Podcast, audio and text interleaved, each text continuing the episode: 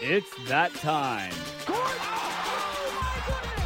Everything and anything basketball, presented by The Outrage. With Kajan Thiruthani Castleman and host Spencer Byers, this is Polar Opposites.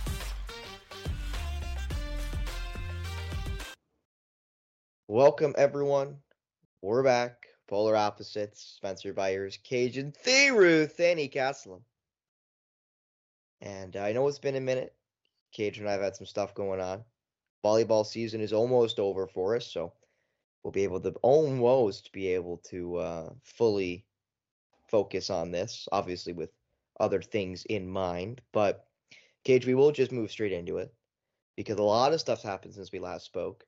And I would say a big thing that happened was uh, two performances for the H's, if you will. Luka Doncic drops 73 points in one game, Mm-hmm. the fourth most ever in NBA history. Ironically, it is the same week that Joel Embiid scores 70. And Embiid did it first. Embiid dropped 70, and then Doncic later that week drops 73 to place him fourth, only behind Wilt Chamberlain and Kobe Bryant.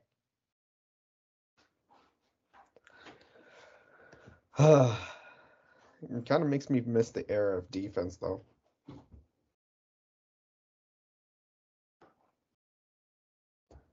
Because teams are scoring at will, and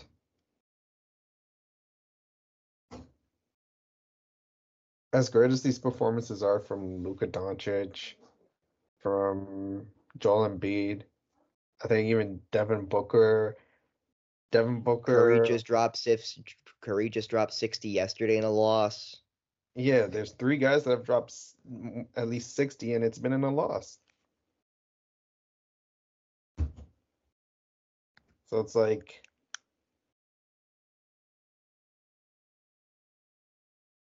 I don't know, like it, it, it the scoring explosion is at an all-time high, but at the same time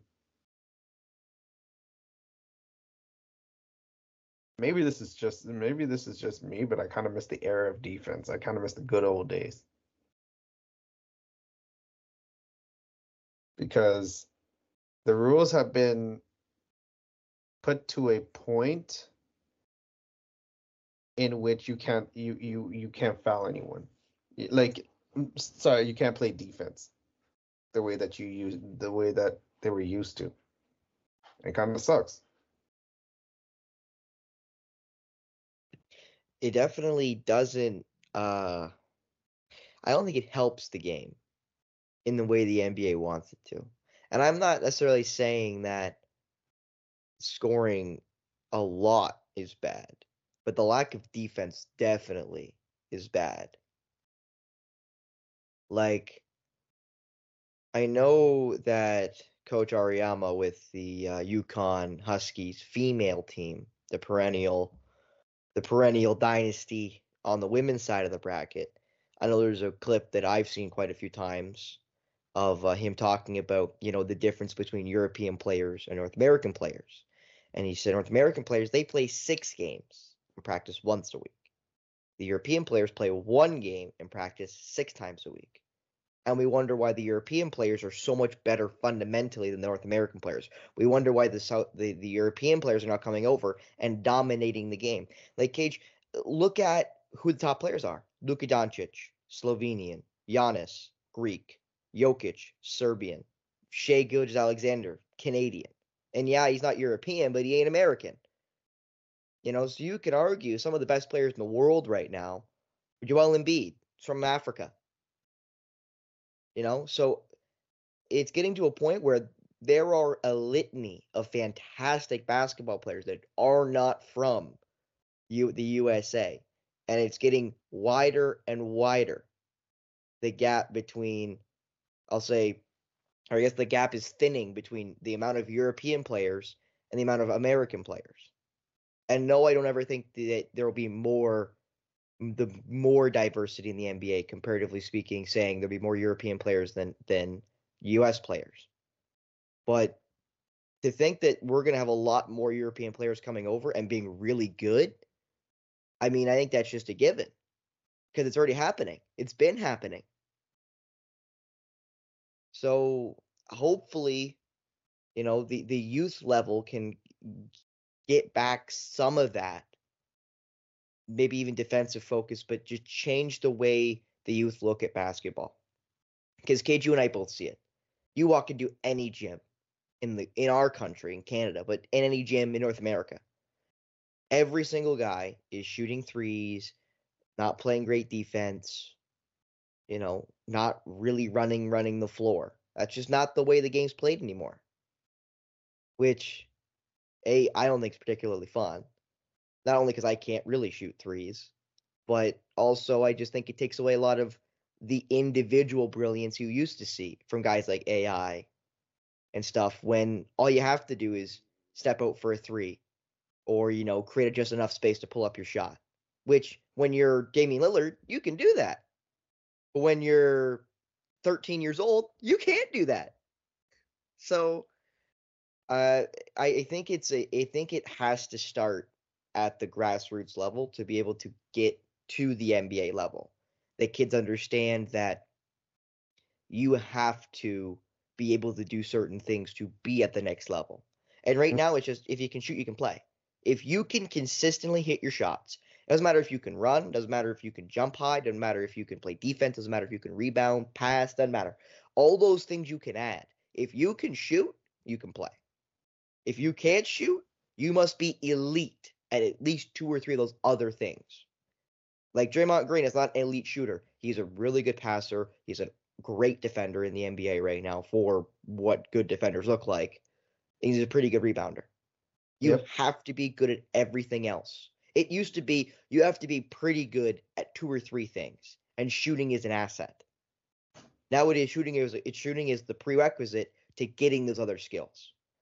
Mm. And I don't know if we'll ever go back to it, Cage. And that's what worries me for the future of the NBA, the future of basketball as a whole.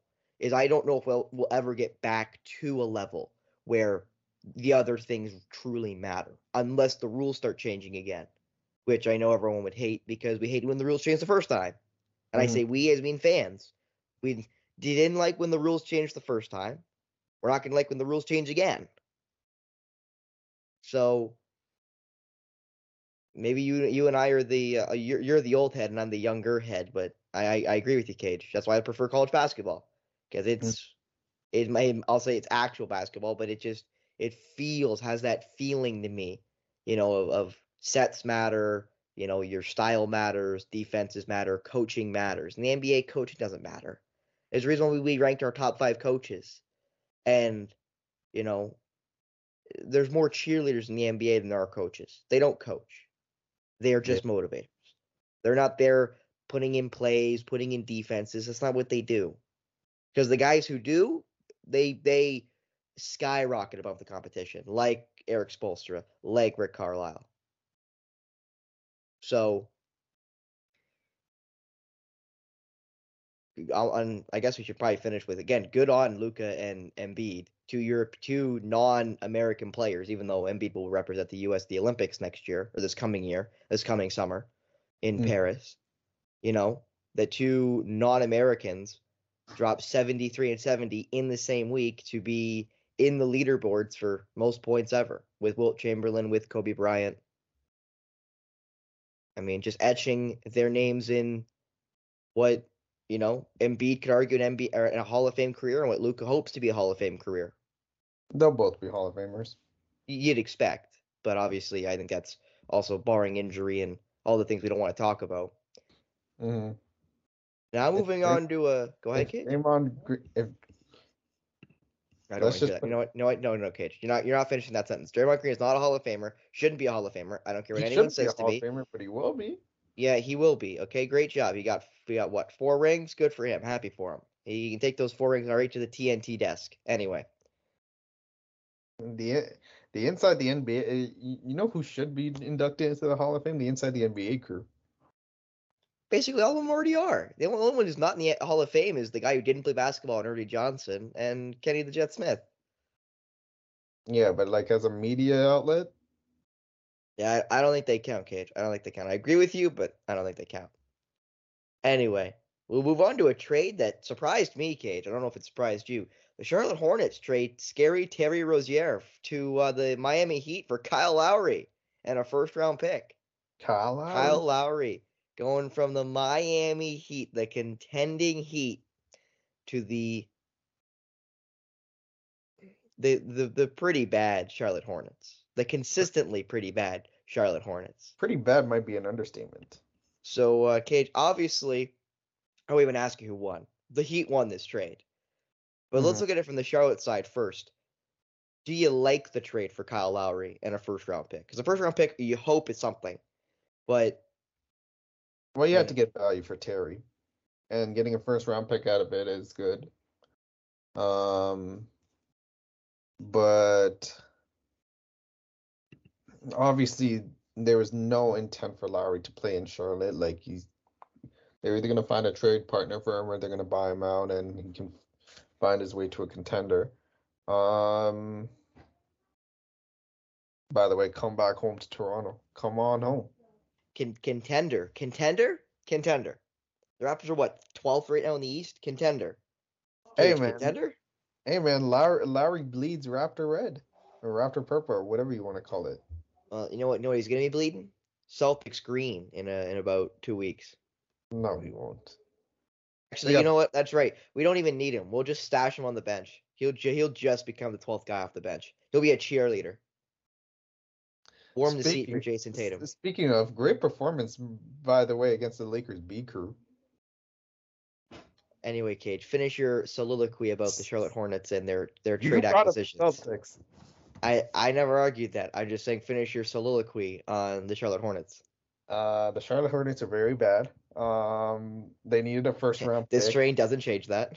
Yeah, this trade does not change that. Um, if anything, it gives more le runway to Brandon Miller to show off his game and LaMelo, and LaMelo to take more reins of the offense. Um, I think it's. ju- I think this trade was just to like fully rebuild, rebuild, and you gotta wonder: is Miles Bridges next? Is what happens with PJ Washington? or as I like to call him based off of fantasy purposes, MJ Washington. He's had 40 Or- point or- performances whenever he's been on my team, so there's that. Or or Gordon Hayward. Or Gordon Hayward, exactly.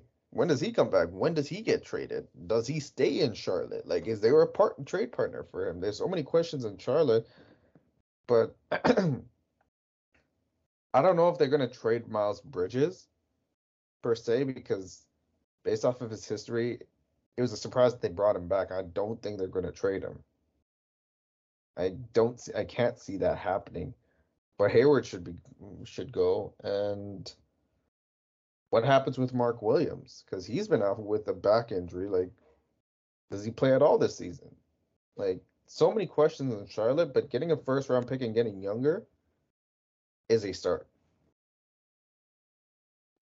Now on the over- Heat side, And then now on the Heat side, they get obviously the best player in this trade, and that is no offense to Kyle Lowry, who's definitely had a lot of injuries, but Scary Terry is is Scary Terry Kajan, and even he's even played well in his uh, ten games or so, or five games, pardon me, or so, playing for Miami since coming over from Charlotte. But he is a perfect spark plug off the bench for that team. especially with the you'll like this, the Heat team struggling right now. It's because they suck. Mm, yeah, come back to come back to me come playoff time. Come back to me. They gotta about- make it. They gotta make it first. They gotta make it first. Oh, they'll find a way to make it. They always find a way to make it, but when they make it, oh boy, it's scary. eh, eh, Like scary Terry, it's scary hours for the rest of the East, and scary hours for your Celtics. But that's beside the point. Um, they needed a spark plug. Offensively, they just got a lot of guys that are good at their roles but can't create shots. Someone a la Jimmy Butler or Tyler Herro. Those are pretty pretty much the only two shot creators on that team. and maybe Bam to a degree. So getting another shot creator, which is huge come playoff time. I can't stress this enough. It's huge come playoff time. Um, to kind of diversify the offense. It helps matters out. Now, have they struggled? Yes. They're just trying to put the pieces together, but I think this is going to be a team. Co- this is going to be a team to watch. This is going to be a. T- they they definitively got better and they got deeper.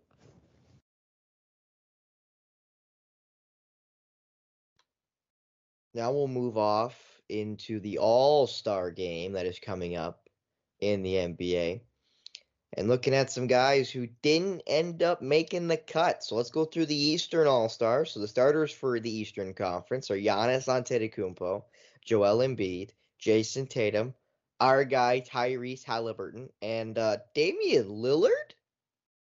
Okay, Damian Lillard making the the starting lineup.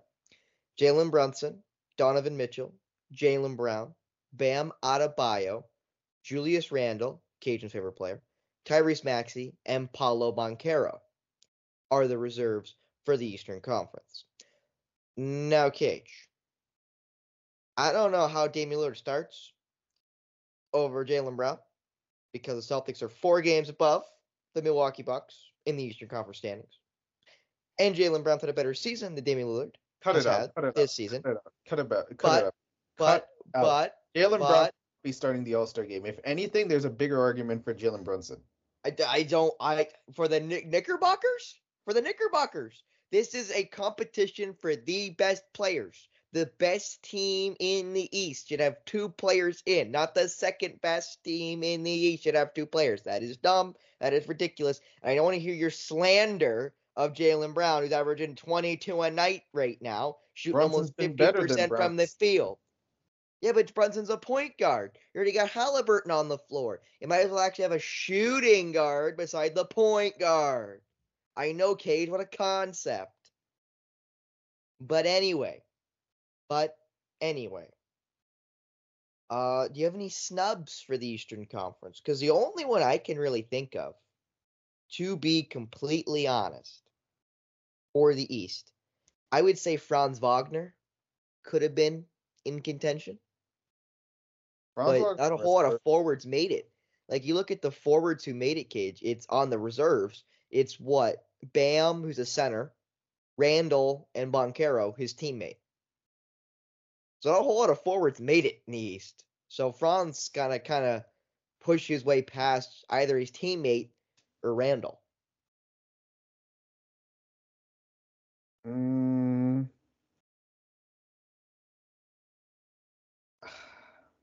Maybe I'm being biased here, but I gotta say I gotta say Scottie.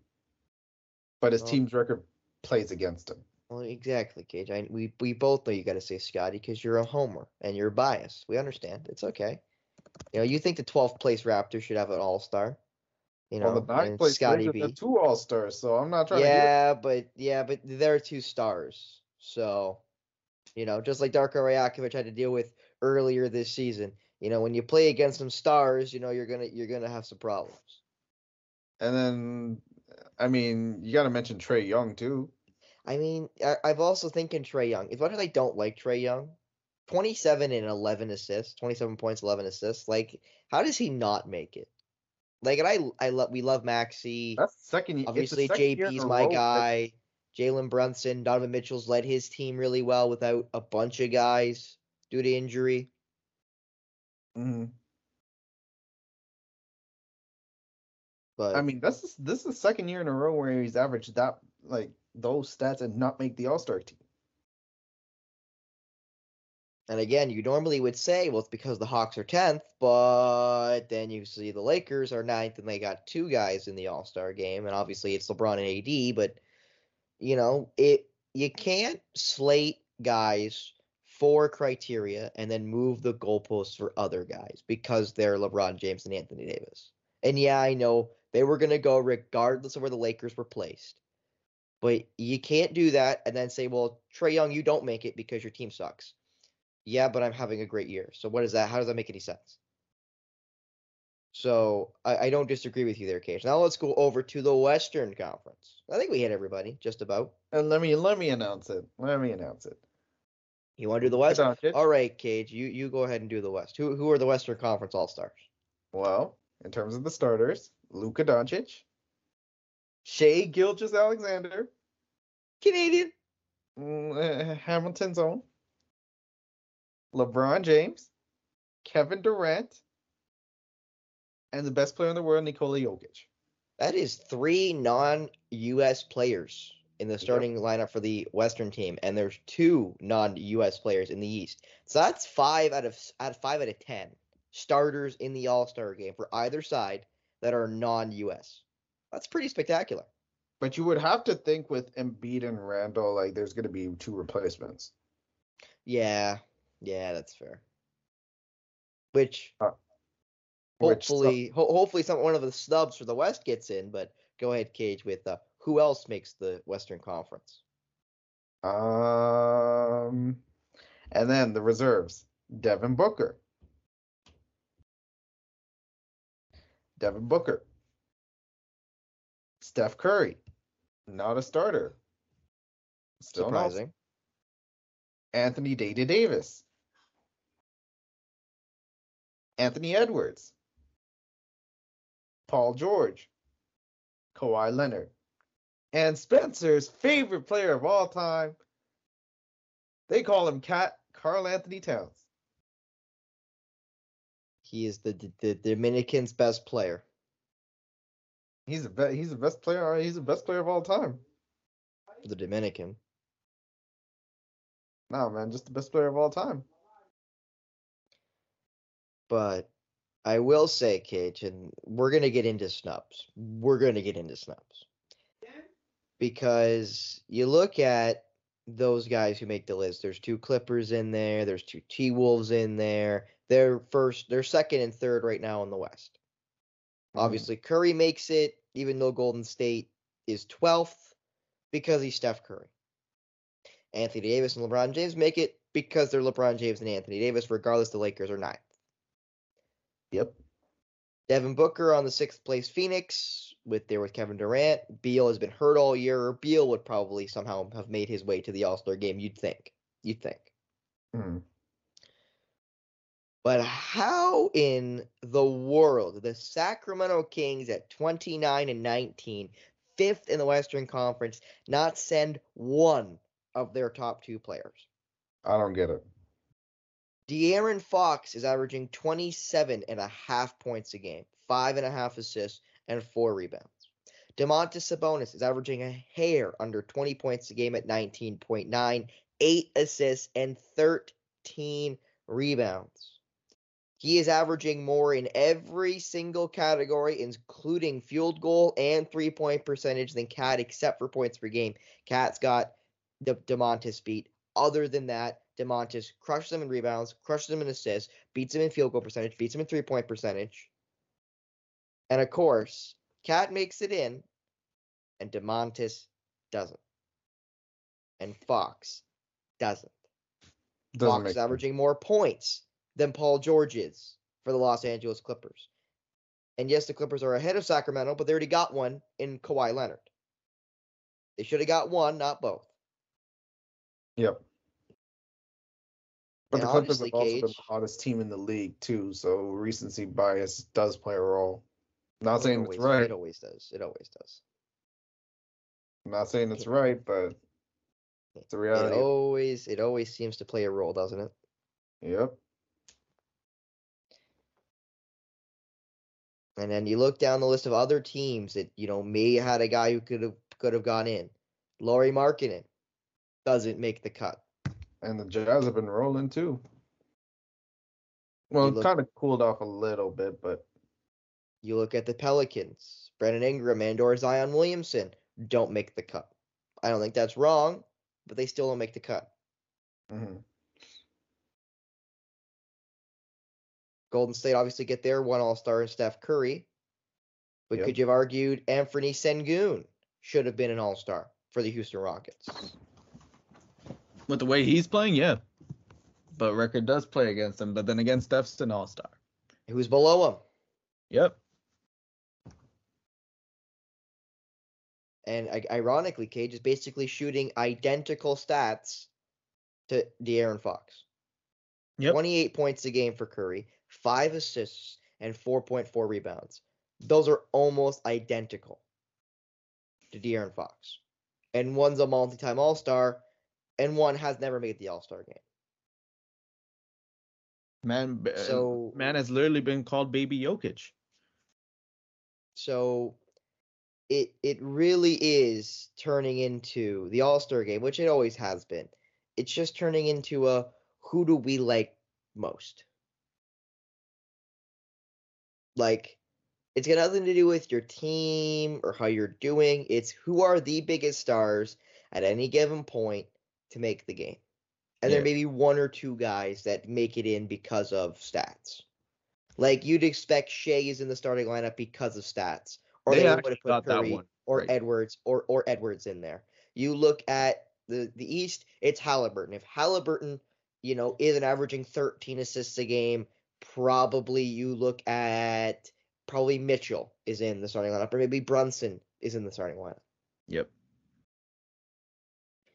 But other than those guys, the rest of them are just year. legacy picks. They're just legacy picks. Yeah.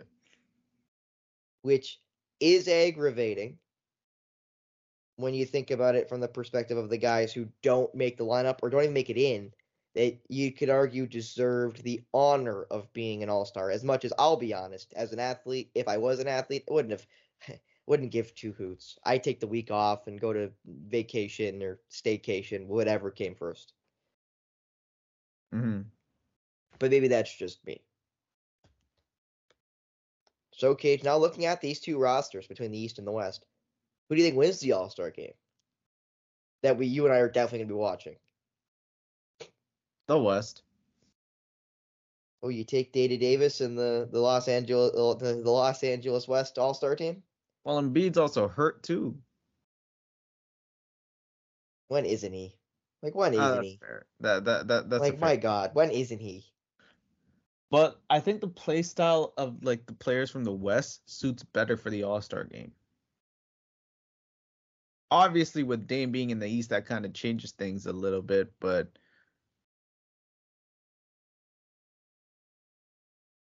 you got LeBron, you got Kevin Durant, um, Devin Booker, AD, Steph.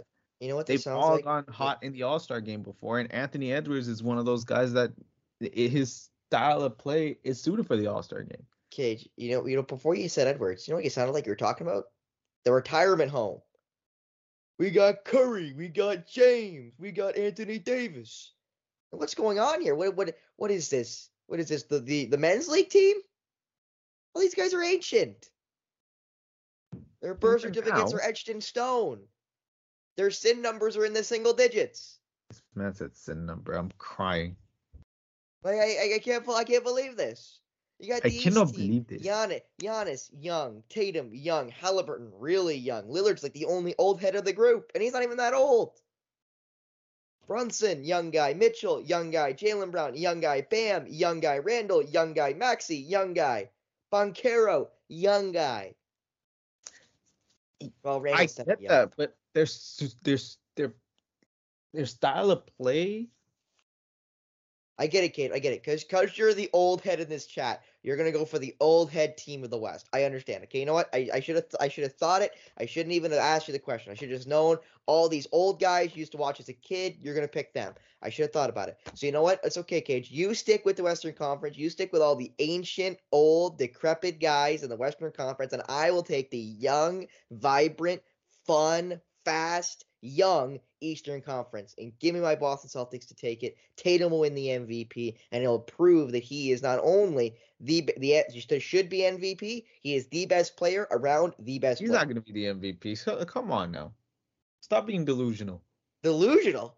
You're the one picking the old heads. You're the one picking the 35 plus year olds. Nah, What kind, of, man. what kind of club is this? Uh, my my pick right now, my pick right now, surprisingly, is a Canadian. You're gonna take Shai. Oh yeah, because there's no bias there, Cage. Are you really going to disagree with me over a Canadian? It's if not a the bad West. If the West do win, It's either going to be Shai or it's going to be. I just Luka, mean NBA Jokic ain't going to care. Jokic is going to play three minutes. Yeah. So. And Jokic will be play three minutes. He'll switch into sweats in the second quarter and go watch horse racing in the third quarter. So like I I know Jokic ain't winning it. I wish he would, but I know he's not winning it. So it's gonna be Luka or Shai if the West do win it, unless LeBron James decides to play the entire game, which wouldn't surprise me.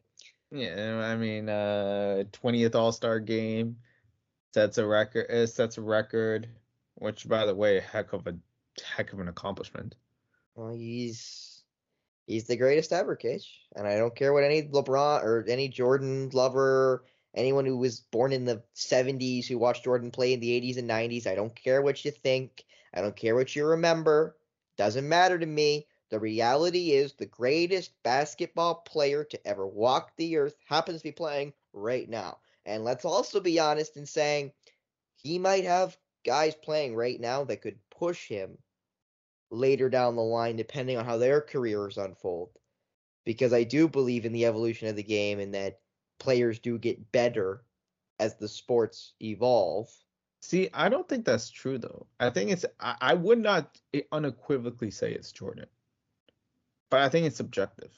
Well, it, it, of- everything's subjective, Cage. My God, everything's subjective. Driving's subjective, which is why we have so many accidents. Why, Jordan why played you and I in an cuss so era much in the 401. defense was oh Jordan played in an era in which defense was actually they it, players could actually play defense. For the first half of LeBron's career, that seemed to be the case, but like the last half of LeBron's career, eh, that hasn't been the case. So you wonder, like, and like technology has gotten better, so we'll never know. Like I You never know. I used to say I used to say I used to say Jordan unequivocally, but it's subjective right now. Like, well, we won't know. I think it's easily LeBron James, but you know what? It's okay, Cage. You can you can hedge your bet. You can you you can you can say the subjective. You can you can cri- criteria. Don't matter to me. Anyway, so I think the East wins. You think the old heads win. I think Tatum wins the MVP. You think Shai wins the MVP. I did not say that. I said Shai was going to win the MVP just in general. Oh, I thought you meant the All Star MVP. No, I'm no, talking no. about the the season MVP. I was saying the All Star Game MVP is gonna be Jayson Tatum of the Boston Celtics. Hmm. See, I see that's not a bad one. You know, I'll give you- propel it to a real MVP, a deserved MVP. But he's gonna win the All Star Game MVP when the East kick the snot out of those old heads. Out of those guys who are gonna need ice after the second quarter. Hey, man. So, Cage, who wins? Who wins the MVP? If the West do win, in your opinion, who wins the Western Conference MVP for the All Star Game?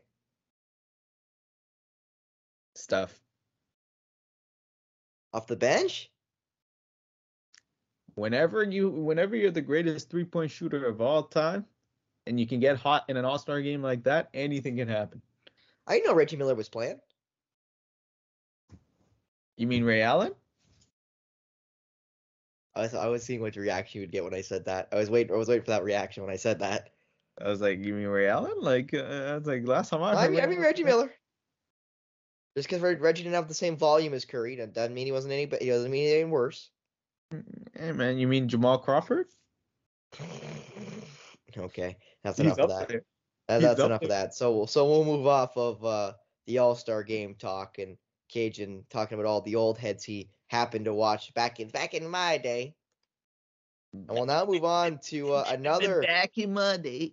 an, an, another another offici another officiating uh, call out. Anthony Edwards on the floor after a win over the Oklahoma City Thunder That- in a first versus second clash between OKC and the Timberwolves. Anthony Edwards calls the refs trash, says it was eight on five. I think he's gonna get. He doesn't care if he gets fined. I think he did get fined. Well, of course he got fined. He said something about the officials. You don't say I love the officials. I wear I wear shirts under my jersey saying I heart officials. You're gonna get fined. You- You're gonna get fined. You gotta send them like love letters and and send them It like, also came out- like it valen- also came out Valentine's Day gifts. Valentine's is coming up. It also came out that he said cheating blank refs. Yeah. Wonder what the blank was. Uh, It's it's the bad version of but. Let's just put Oh. it that. Uh huh. Anyway, so Edwards has now taken issue with re- referees, and we've talked about it a lot. And I don't like talking about it. I know you do because you're a hater, but it, the referees have continued to be a topic in the NBA, and it is persisted, and it's persisted, and it's persisted throughout this entire season. Cage. See, see in the background, even my dog doesn't like the refs. It's crying for the referees too, man. You know, mailman out front, ref, ref. my dog out here wilding at these refs. Shout out to Loki, by the way. Yeah, because because the, the dog will listen to this, Cage. If the dog starts listening to this podcast, you bet you better start recording that. We'll, we'll we'll take that show on the road, as my mother would say. Oh man. But anyway, Cage, eh, the referees have continued to be a persistent issue in the NBA from the coaching and athlete perspective. and this is after a win. Yeah, they won. The Timberwolves beat the OKC Thunder, and Anthony Edwards still thought they were that, that the officiating, officiating was bad and that they were eight on five. I mean, Shai had more free throws than the Timberwolves combined. Now Shai, he's a different player in this in the sense that like he's not like Anthony Davis who just flops all the time. Like obviously he sells contact, which uh, which other NBA player doesn't, but it's not to the same degree. Uh, a la Anthony Davis, a la Kristaps Porzingis. Um, who else really flops a lot like that? My hello, my name is Joel Embiid. Uh, Hello, my name is Joel Embiid, Cameroonian. Um, but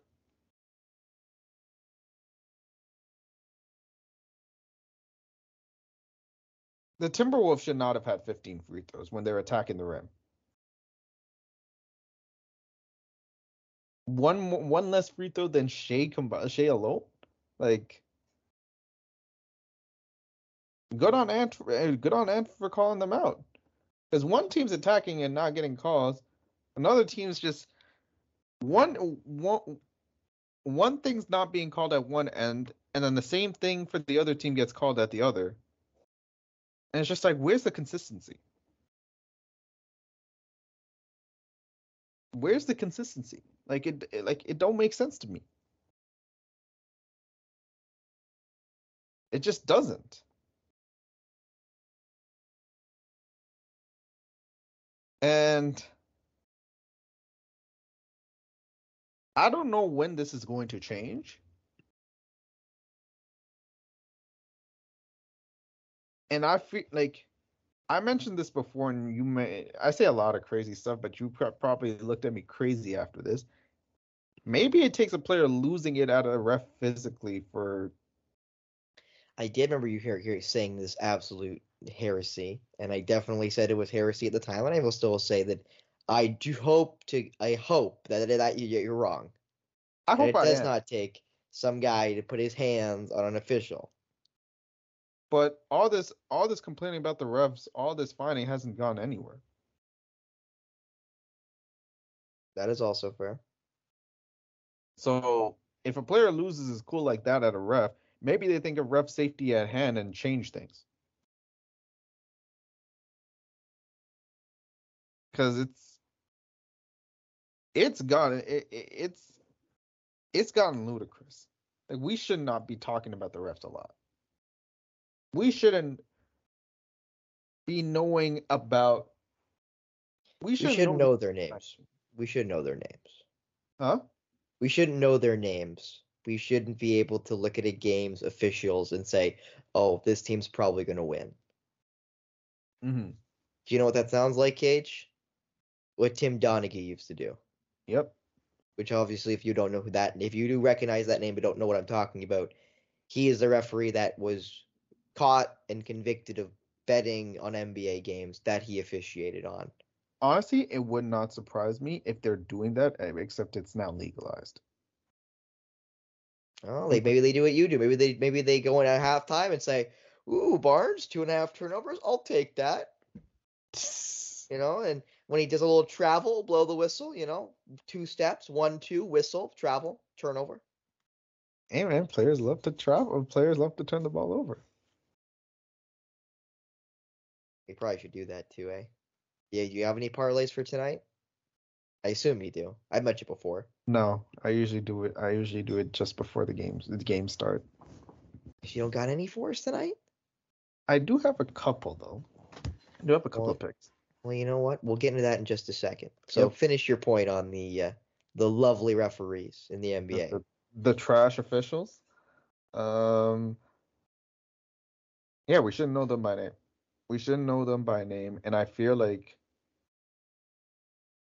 And I fear based off of like the complaining that's happened from Darko Rajakovic, from Mike Brown, now from Anthony Edwards. Like if a player lays their hands on a ref, that might be the only thing that could kind of change things. Because complaining, uh, because complaining to the officials, like it's happened a lot more this season, and it hasn't, and we're still talking about the officials. And it looks like maybe still talking about them well and going into the playoffs. And we're just over halfway into the season. The All Star game's in about two weeks' time. Mm-hmm. But before we move into the now continued debate on the NBA awards, the MVP slash, you know, all all um the all defensive and all NBA teams, sports betting has rapidly risen in the in popularity, and I want to connect you with all the opportunities to get Yes, you started and get ahead. Having multiple sportsbook accounts is the most simple way to maximize your profits, and there's no better time than to sign up right now as Kajan and I have technically done, but Kajan more specifically. When you visit our page, signupexpert.com slash the outrage, you'll be connected to all the sports books in your region, not just us here in Ontario, your region, along with the reviews of each platform and its unique benefits. All these sports books have valuable sign up offers for new users, and when you register through my link, you will automatically receive the top offers at each one. So normally, Cage, the offers are like, you know, hey, if you put in twenty dollars, or we'll match whatever you put in up to a certain amount. So you can double your money before you even start trying to place bets and trying to make some money. That Cage Kajan Thiru Thinny Castleum does consistently, consistently. Amen. Yeah, be When good. day. Yeah.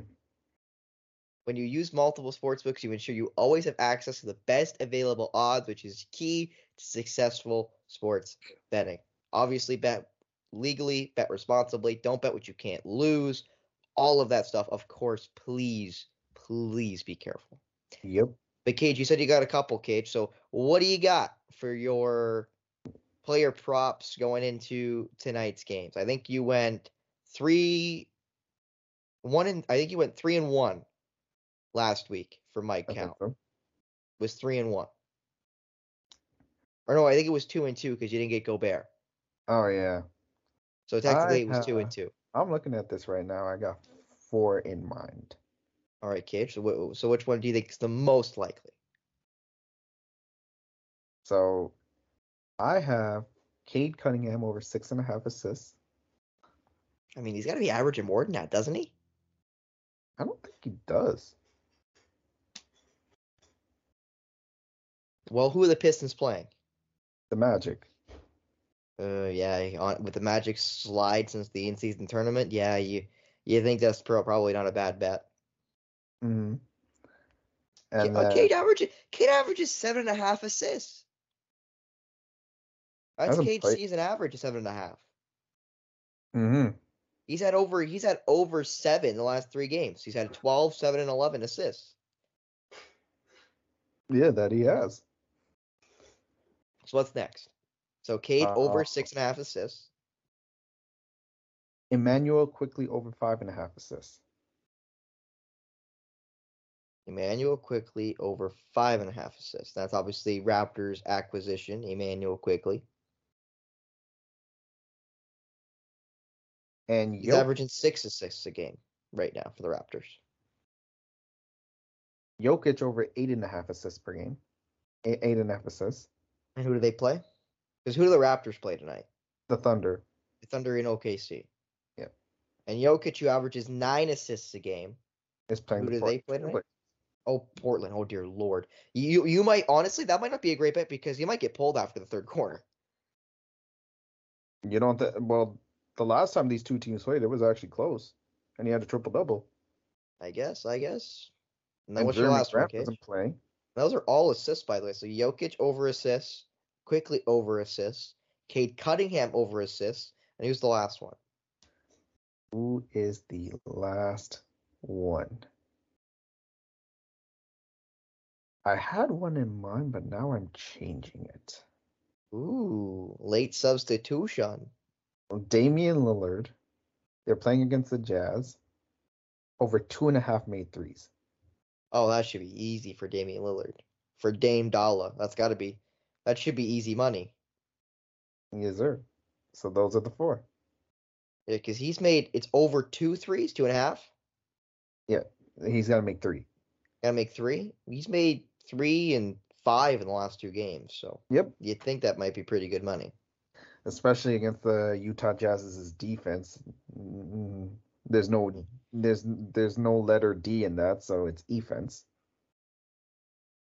All, all I have to say, Cage, is uh, the Celtics spread right now is 19 and a half against the Grizzlies, and uh, I'm a big fan of my Celtics. 19 and a half is a lot of points. I'm 19 and a half is a lot of points.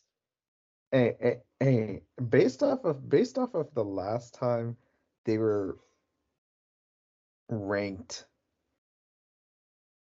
ba hold up okay okay so you may have missed may have missed this earlier in the podcast earlier in this episode where I kind of took a jab at Spencer Celtics for losing to the Lakers' B team. When doesn't he? When doesn't he? Uh, yeah, fair enough. They were minus 1200. The Lakers were plus 700 that game pregame. Well, the Grizzlies are plus one or uh, 1500 tonight. So, again, 19 and a half. You're you're you're you're, you're, you're telling me Grizzlies money line is the call? I'm not saying it's the call, but I'm saying I'm saying that that spread's kind of wide. The Portland Trailblazers are 14 and a half point dogs right now to the Nuggets. And again, if you don't understand spread, very simply, if I bet the Trailblazers plus 14 and a half, that Yeah. means they they can win or lose, but they must lose by less than four by 15 points. If they lose by 14 points or less, I win. If mm-hmm. I bet the Nuggets spread, that means they must win by more than 15. They cannot lo- they cannot win by any less than 15 or obviously lose. They have to cover the spread. Yep. So, I'm not saying I'm betting the Grizzlies in Portland tonight, but 14 and a half and 19 and a half are ludicrously wide spreads. And I'm not even saying that neither of those like two games could be that lopsided, but you never usually predict they're that lopsided. Ladies and gentlemen, put put all your life savings on Grizzlies ML. Just kidding. Yeah, don't do that, please God, don't do that. Cage, the Wizards have an 11 and a half point spread against Phoenix. The Well, Jazz are a better team than the Wizards, and they have a wa- lopside, a worse spread. The Grizzlies are a better team than the Wizards and have a worse spread. Well, Grizzlies have a lot of guys out. And they've had a lot of guys out. Oh, Kuzma's out for the Wizards. Wait, Yeah. what? The spread's only only 11 and a half without Kuzma? Never mind. Never mind. Is Never, Poole- never mind. I, I just need to know who's playing for the Wizards. Well, Kuzma us. apparently is out, so. Well, Tyus Jones is also questionable too. There's a lot of players that are questionable for the.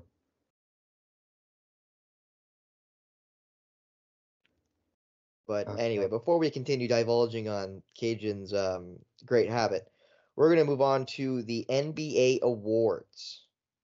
So, if you didn't know, I think it was instituted. Was it last year, Cage? the the 65 game season. Yeah. I think it was When- this. w- I w- no, I thought it was last year.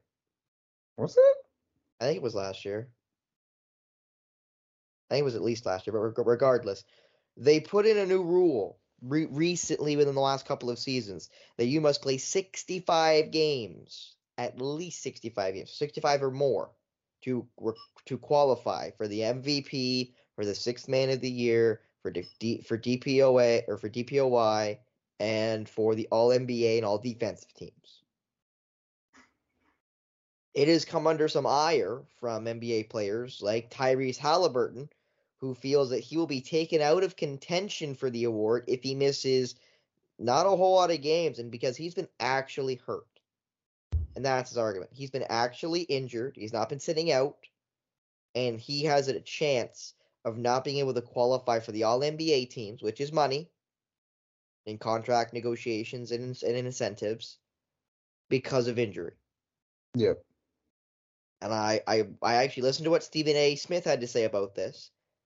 And I rather agree with what Stephen A. said. With what he said, paraphrasing it, is he shouldn't be mad at media or the owners or anybody but his contemporaries. He should be mad at, at his predecessors. If it wasn't for guys taking days off that they don't need to, we wouldn't have this problem. If Kawhi Leonard didn't mm. take so many days off, if Joel Embiid didn't take so many days off, if Anthony Davis didn't take so many days off, we wouldn't have this problem. But the minority of players that do mm. not show up to work consistently are causing guys like Halliburton, who does, to have to deal with arbitrary rules. That's just the way the game's gone.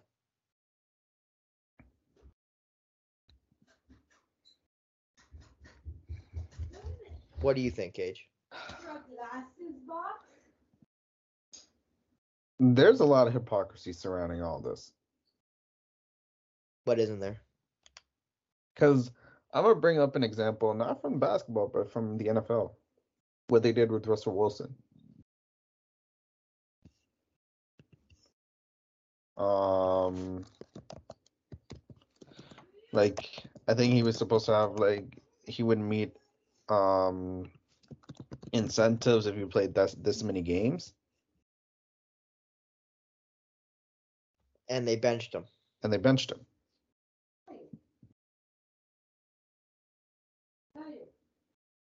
But stuff like that. But stuff like that, and then I still have a big issue with this, and I've told you this before. How the Celtics did Isaiah Thomas dirty. But with all that, with teams and owners doing that, people are gonna say if people are gonna say, and I think the average NBA fan is um not the brightest, but it's a business, and yada yada yada. And to a degree, it is. But the players looking after themselves, like a Joel Embiid, who we seem to forget missed his first two seasons because of because of injury. So his career almost never started. And then Kawhi with his injury history, those guys are looking out for themselves. Those guys are looking out for themselves. They see it as personal business for them. It's like they don't want to get hurt because an athlete, like, I hate, I kind of hate the argument that like from like the common person that we have to go to work and like if we if we don't go to work like we'll get fired and all that stuff well a job well a normal job is different from an athlete from that of an athlete an athlete has a finite finite timeline because of their athletic prime and going back to my other point like if a player looks out for themselves all of a sudden they're not loyal. It's it's all this, it's all that. Why is it one thing for the teams and owners and another thing for the players? Like it doesn't it, it does not make sense to me. And yes, load management is an issue and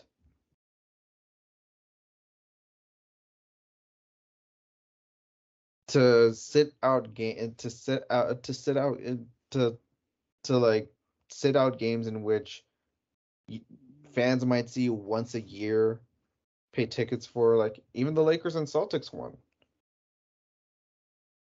That was the only time the Lakers were in Boston and LeBron and AD didn't play. But at the same time, we are in an era in which injuries are more prevalent than years before, and players are more aware of their health and their bodies, and they want to take care of their bodies. So I can't blame them for trying to take care of their bodies.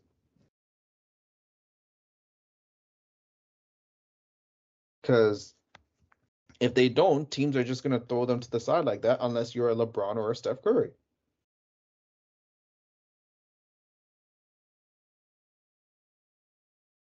So one thing gets shafted to the side and another thing gets criticized and like if the players do the same it gets criticized. That's the issue I have. Like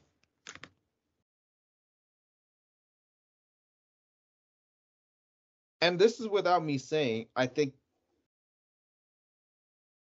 I think with that being said though, the idea of a 65 game requirement it had to be done. It had to be done.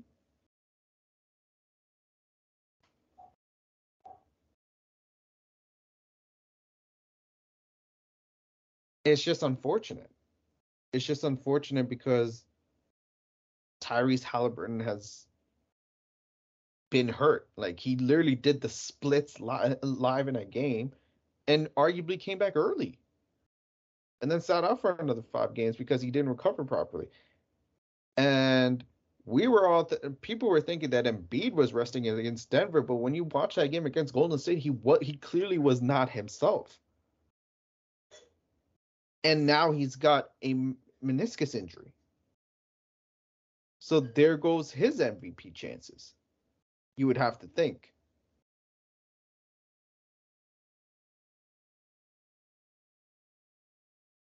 So there's a lot of guys that are actually like being hurt and cannot play, and it's just unfortunate.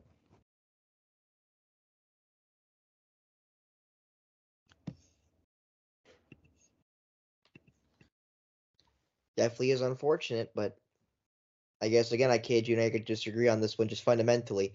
I understand injuries happen. I get it. But if, you know, you don't play even, you know, 65 games is, is say an arbitrary number, but if you don't play three quarters of a season, like, are you an all NBA player? Are you a possible MVP? I don't know. Like, I, I think that's an honest question. If you don't play a third of the, like, if you play, if you miss a third or you know, like I think if you miss a quarter, you know, sure, you miss a third, you know, you miss close to half, like I don't think you really can be in contention for an award like the MVP. Mm-hmm. So, and I don't think I disagree with that. Honestly, don't think I disagree with that. I disagree with like the like the players are right and like but also you can't miss that many games and be considered for all NBA. I just don't like the double standard. Like in terms of like load management and like this like players looking after themselves and like teams and owners looking after themselves because it's turned into that argument to a degree.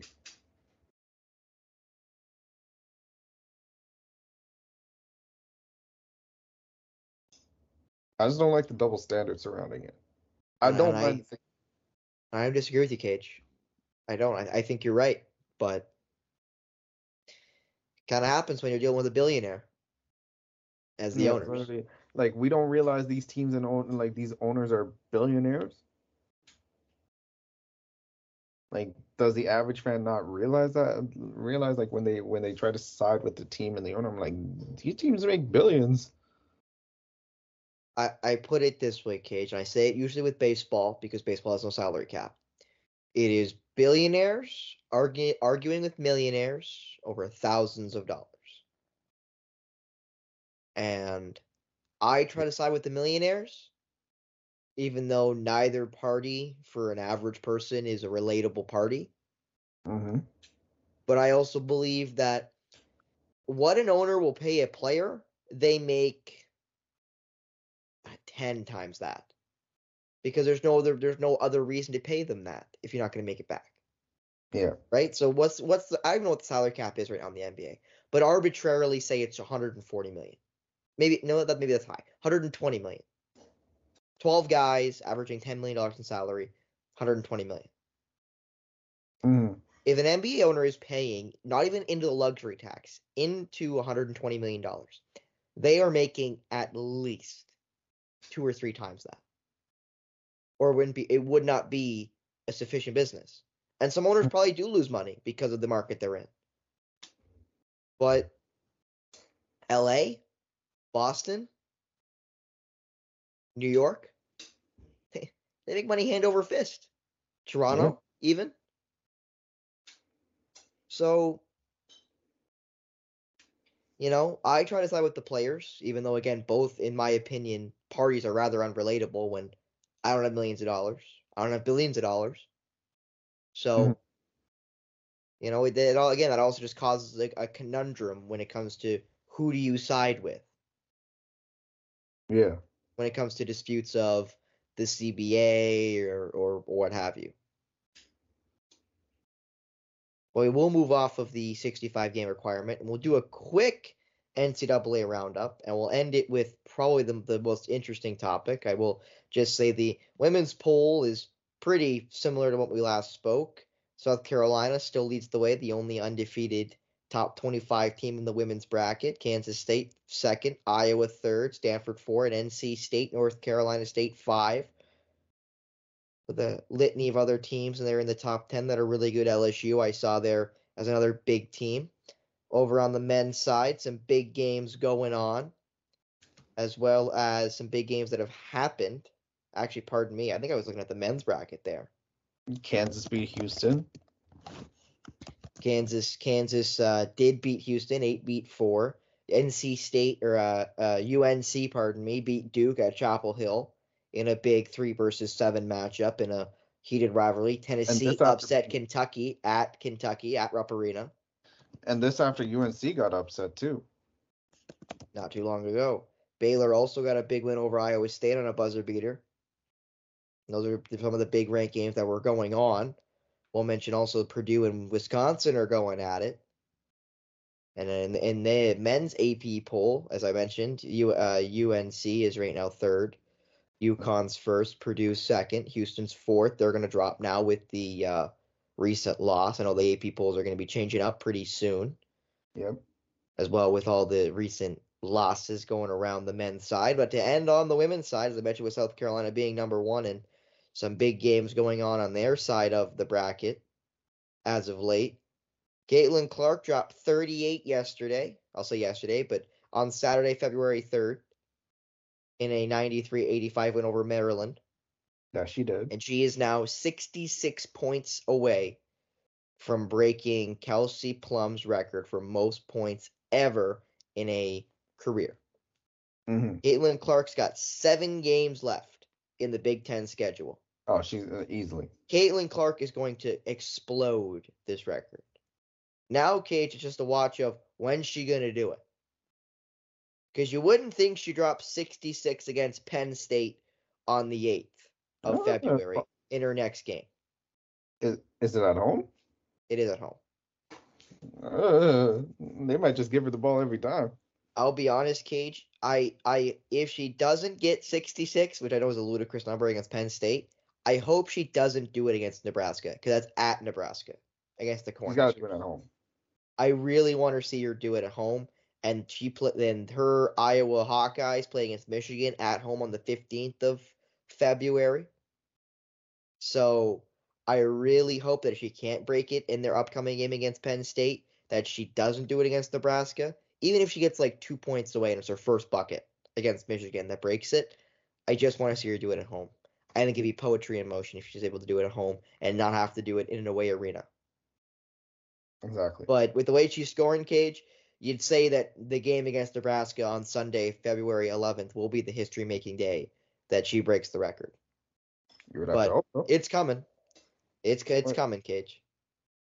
Oh, she's most right there. Most definitely. And again, she's probably going to be the first. Well, I'll say probably she is going to be the first overall pick in the upcoming WNBA draft. Mm-hmm. Like no questions asked. So, and again, th- th- that WNBA draft upcoming, depending on if Bueckers declares and and some of the the the politics around that, this year's upcoming WNBA draft is going to be spectacular. There are so many good NCAA women's players that are going into the WNBA next year. It's going to be really fun to watch the WNBA next this coming summer. It's going to be really fun. Damn straight. Like we haven't seen this influx of talent in a minute.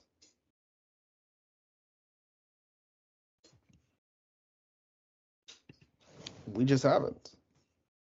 Yeah. And like and her she her name's kind of fallen off a little bit, but even Angel Reese is in that conversation. So like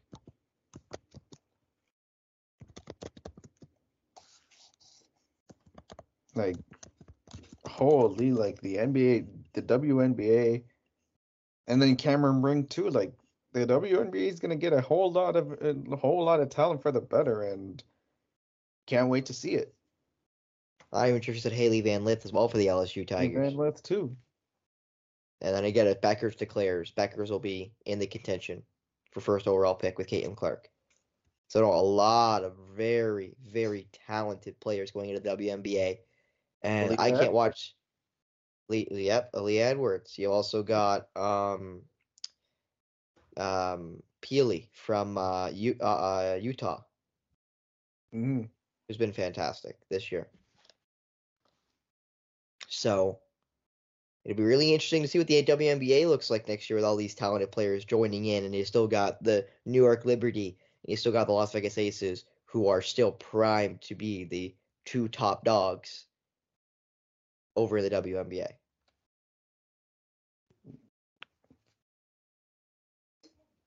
Is, uh, this is going to be exciting.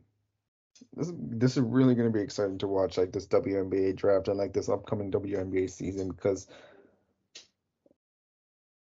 holy will it be good, and this un- up upcoming tournament too because you got you and you, you you got UConn, you got UCLA, you got South Carolina, who's still the top dog in like the rankings right now. LSU still the defending champs. Like that women's tournament's going to be really interesting. Stanford with Brink, as you mentioned, Stanford too.